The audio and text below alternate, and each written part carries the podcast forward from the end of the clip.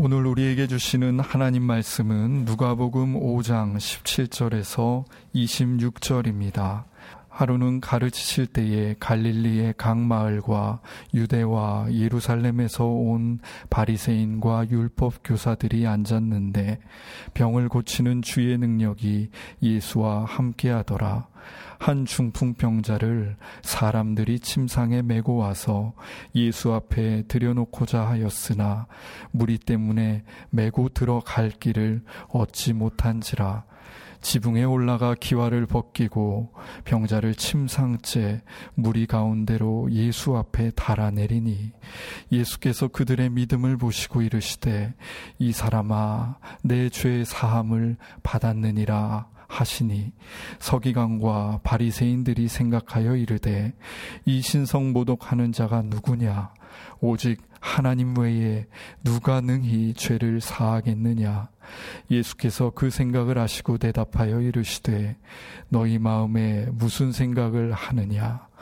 내 죄 사함을 받았느니라 하는 말과 일어나 걸어가라 하는 말이 어느 것이 쉽겠느냐 그러나 인자가 땅에서 죄를 사하는 권세가 있는 줄을 너희로 알게 하리라 하시고 중풍병자에게 말씀하시되 내가 내게 이르노니 일어나 내 침상을 가지고 집으로 가라 하심에 그 사람이 그들 앞에서 곧 일어나 그 누웠던 것을 가지고 하나님께 영광을 돌리며 자기 집으로 돌아가니 모든 사람이 놀라 하나님께 영광을 돌리며 심히 두려워하여 이르되 오늘 우리가 놀라운 일을 보았다 하니라. 아멘. 지난 누가복음 5장 12절부터 16절을 통해 예수님께서는 분주한 일상 속에서도 한적한 곳에서 기도하시며 하나님과 친밀한 교제의 시간, 순종의 본을 보여주셨음을 알 수 있었습니다. 오늘 본문은 예수님께서 갈릴리 지역에서 한센병 환자를 고치신 이후에 중풍병자를 치유하시며 그에게 죄 사함까지 선언하시는 내용을 담고 있습니다. 17절입니다. 하루는 가르치실 때에 갈릴리의 각 마을과 유대와 예루살렘에서 온 바리새인과 율법 교사들이 앉았는데 병을 고치는 주의 능력이 예수와 함께 하더라. 당시 유대인들의 관점에서 질병의 원인은 죄와 관련되어져 있었습니다. 하나님과 사람에게 지은 죄로 인해 질병을 얻었다라고 믿었던 것입니다. 그러므로 병을 고치는 주의 능력이 예수와 함께 하더라는 그 의미는 죄를 용서하시는 하나님의 능력이 예수님께 있다라는 의미인 것입니다. 18절입니다. 한 중풍병자를 사람들이 침상에 메고 와서 예수 앞에 들여놓고자 하였으나 우리말 중풍병자로 번역된 헬라어 파라리티코스는 마비된 사람을 가리킵니다. 중풍은 마비 때문에 자신의 몸을 마음대로 움직이지 못하는 병입니다. 그로 인해 사람들이 그 중풍병자를 침상째 메고 온 것입니다. 19절입니다. 무리 때문에 메고 들어갈 길을 얻지 못한지라 지붕에 올라가 기와를 벗기고 병자를 침상째 무리 가운데로 예수 앞에 달아 내리니 예수님께서 계셨던 그 집에는 갈릴리와 유대와 예루살렘에서 소위 종교 지도자라고 칭함을 받는 바리새인들과 율법 교사들과 그리고 수많은 사람들이 함께 있었습니다. 그로 인해 한 중풍병자를 침상치에 메고 온 사람들은 그대로 지붕으로 올라가 기와를 벗기고 침상째에 달아 예수님께 내린 것입니다. 아마도 당시 침상째 메고 온 사람들은 한 가지 생각밖에 없었을 것 같습니다. 예수님께서 고쳐주실 거야. 누구네도 고쳐주셨대. 예수님께서 고쳐주실 거야. 그들 머릿속에 그 딱 한 가지 생각밖에 없었을 것입니다. 그로 인해 그 집에서 예수님의 능력을 경험하고 가르침을 받고 있던 수많은 사람들은 지붕이 뚫려 침상째 내려오고 있는 한 중풍병자를 보고 놀라지 않을 수 없었던 것입니다. 당시 팔레스틴 지역의 일반 가정집은 대개 돌과 진옥, 진흙 벽돌로 지어진 1층 평지붕 형태로 되어져 있었습니다. 대체로 지부, 집의 지붕은 갈대나 가시덤불로 자리를 깔고 그 위에 진흙을 덮고 그 위에 모래나 자갈을 뿌린 다음에 굴림대 돌로 평평하게 해서 비가 새는 것을 막았습니다. 그러므로 여기서 기와를 벗겨라는 의미는 그렇게 만들어진 지붕에 구멍을 내었다라는 것을 의미할 것입니다. 한번 상상력을 동원해서 당시 상황을 그려보면 지붕에 구멍을 낼 때 흙먼지가 내려앉았을 것이고 건물은 부서지는 듯한 소리가 났을지도 모릅니다. 또한 그 집 주인 입장에서 지붕에 구멍을 내는 것을 지켜볼 때 얼마나 당혹스러웠겠습니까? 당장이라도 쫓아 올라가 멱살을 잡고 손해배상을 청해야 할 상황이었을지도 모릅니다. 그러한 당혹스러운 상황 속에서도 예수님께서는 중풍병자가 내려온 모습을 보시고 이렇게 말씀하셨습니다. 20절입니다. 예수께서 그들의 믿음을 보시고 이르시되 이 사람아 내 죄사함을 받았느니라. 예수님께서는 그 혼란스럽고 당혹스러운 상황을 보지 않으시고 침상째 지붕을 뚫어 내린 사람들의 믿음을 보신 것입니다. 여기서 한 가지 이상한 점이 있습니다. 예수님께서는 중풍병자를 보시며 고쳐주시겠다라고 말씀하지 않으시고 내 죄사함을 받았느니라고 말씀하셨다는 것입니다. 그렇다면 예수님께서 내 죄사함을 받았느니라는 그 의미는 무엇이겠습니까? 중풍병자 입장에서 죄사함을 받았다는 것은 병의 원인이라고 믿었던 죄가 사함을 받았다는 것입니다. 사실 중풍병자는 이 병을 갖게 된 이후로 몸에 마비가 왔습니다. 다른 사람들의 도움 없이는 어디도 갈 수 없었습니다. 그로 인해 무슨 죄를 지어서 이런 병에 걸렸을까라며 곧 깊은 고뇌의 시간을 가졌을지도 모릅니다. 또는 깊은 죄책감으로 인해 좌절의 시간을 보냈을지도 모릅니다. 분명한 것은 중풍병자 스스로의 자책감과 주위에 있는 사람들의 동정을 무거운 짐으로 안고 살아왔을 것이라는 것입니다. 그러던 어느 날 예수님에 대한 소식을 들었습니다. 주위에 있는 사람들도 예수님에 대한 소식을 들었습니다. 그리고 그를 침상째 예수님께 데리고 간 것입니다. 심지어 지붕에 올라가 기와를 벗겨 줄을 매어 내렸습니다. 예수님께서는 이 모든 상황을 믿음으로 보셨습니다. 그리고 그에게 한 첫 마디가 이것입니다. 이 사람아, 내 죄사함을 받았느니라. 이제 더 이상 죄책감 속에서 살아가지 말라 말씀하신 것입니다. 평생 죄인이라는 죄의식 속에서 살아온 그 중풍병자에게 예수님의 그 말 한마디는 병의 원인이었던 죄로부터 자유케 한 복음이었던 것입니다. 어쩌면 그 중풍병자는 참으로 오랜 시간 스스로 죄의식 속에 인해 자기 학대를 하며 살아왔을지 모릅니다. 몸을 움직일 수 없어 몸을 학대하지 못했다 할지라도 마음을 찢어가며 학대했을지도 모릅니다. 그러던 그에게 예수님의 말 한마디, 이 사람아, 내 죄사함을 받았느니라는 죄로부터 자유케 하는 하나님의 결코 짧지 않은 구원의 손길이었던 것입니다. 시편 34편 18절입니다. 여호와는 마음이 상한 자를 가까이 하시고 충심으로 통해하는 자를 구원하시는도다. 눈으로 볼 수는 없었지만 예수님께 하신 그 말씀이 그 중풍병자로 하여금 통해하는 자를 구원하시는 하나님을 만나게 한 것입니다. 이러한 상황 속에서 아이러니하게도 그 집에서 함께 있으며 이 상황을 지켜보고 있던 바리새인들과 율법 교사들은 속으로 그들의 입장을 말하기 시작합니다. 21절입니다. 서기관과 바리새인들이 생각하여 이르되 이 신성 모독하는 자가 누구냐 오직 하나님 외에 누가 능히 죄를 사하겠느냐 즉 그들은 하나님께서만 죄를 사하시는데 감히 신석 모독하는 자가 누구냐라며 따지기 시작한 것입니다. 사실 죄인이 사함을 받기 위해서는 반드시 제사 관련 규정을 지켜야만 했습니다. 제사 관련 규정을 통해서 하나님께 나아가 용서받을 수 있었습니다. 좀 더 구체적으로 말씀드리자면 제사 관련 규정은 정해진 장소에서 정해진 사람에 의해 정해진 희생 제물을 드릴 때 가능했습니다. 즉 성전이 필요했습니다. 제사장이 필요했습니다. 희생 제물이 필요했습니다. 그러나 예수님께서 중풍병자를 향해 내 죄사함을 받았느니라라고 말씀하실 때 죄를 용서하기 위한 그 어떤 것도 준비되어 있지 않았습니다.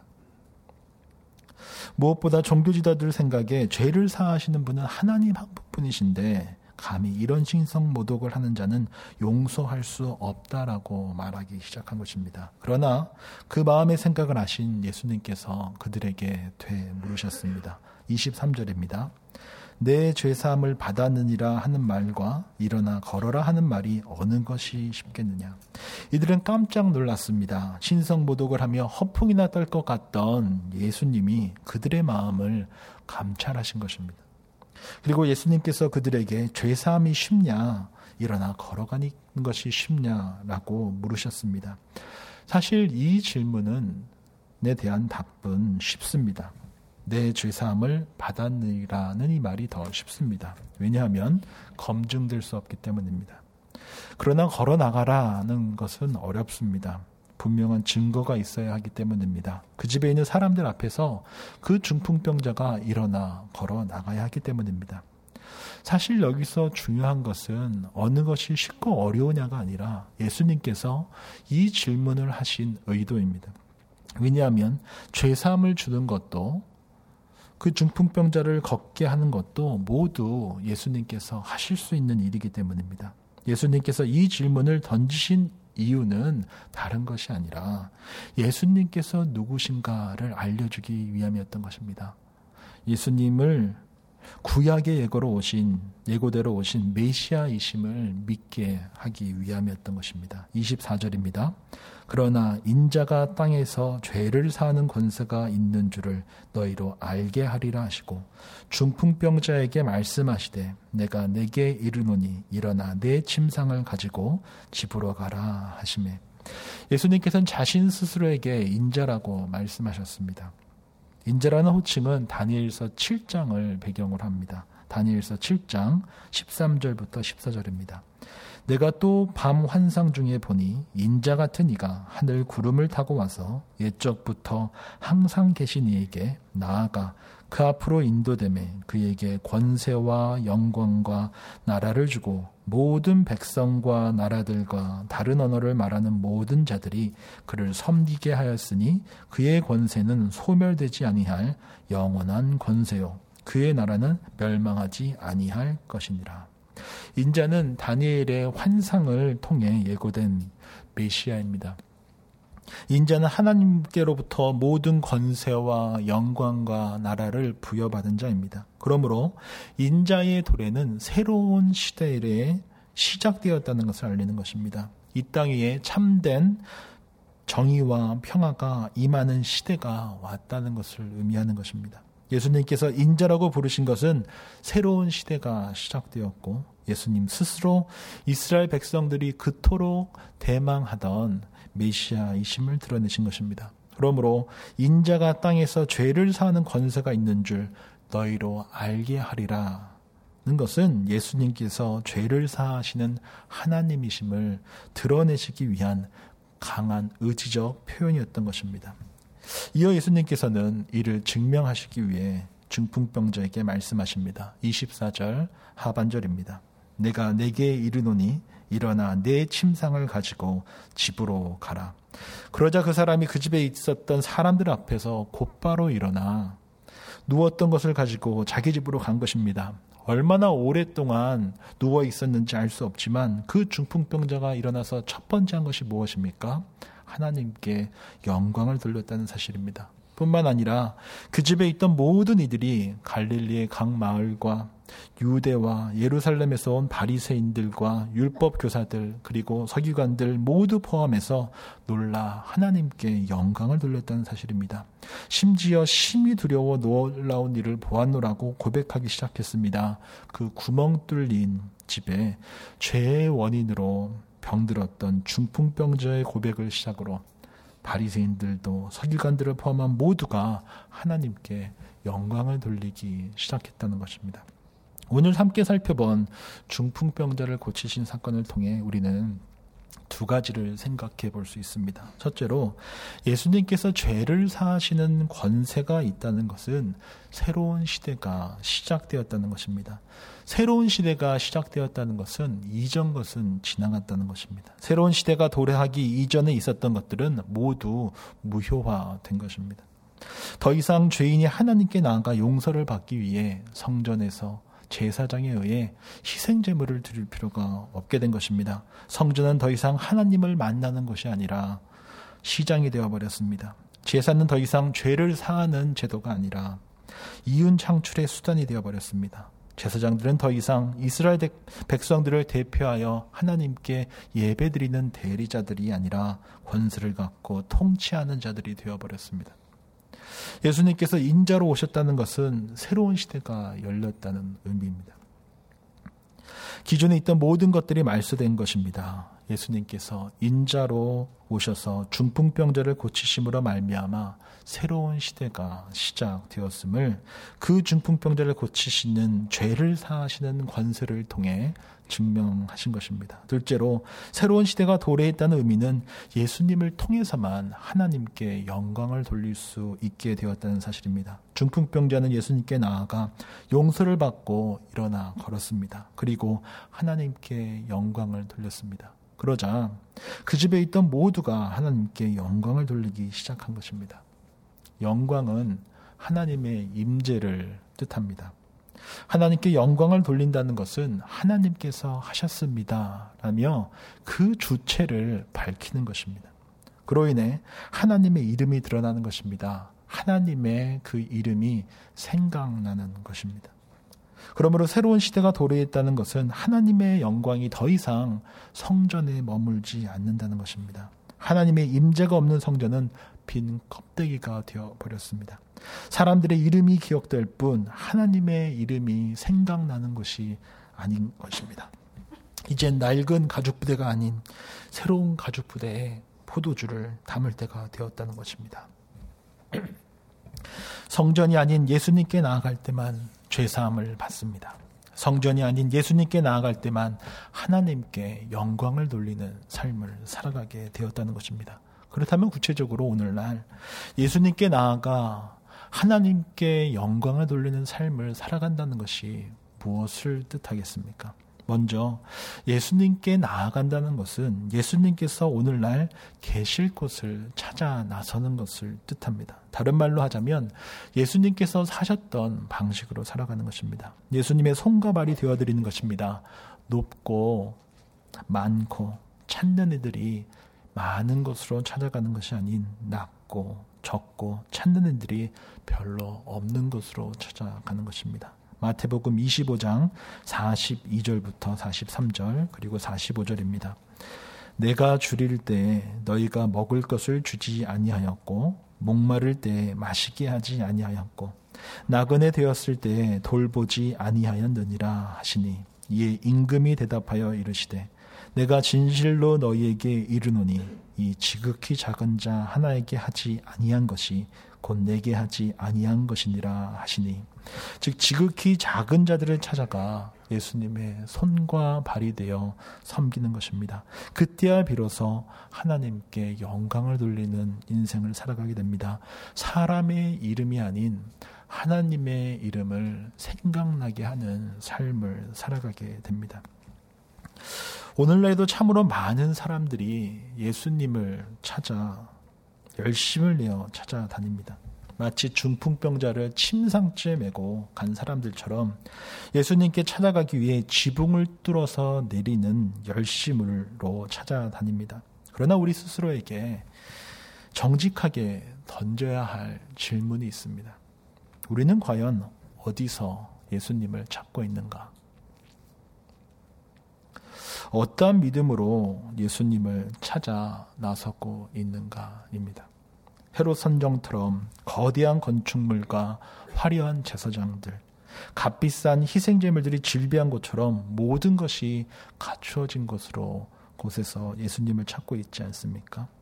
많은 사람들이 알아봐주고 찾아주고 인정해주는 곳에서 예수님을 찾고 있지 않습니까? 아니면 찾는 이가 적고 아무도 알아주는 이 없어 홀로 예수님만 독대해야 하는 곳에서 찾고 있습니까?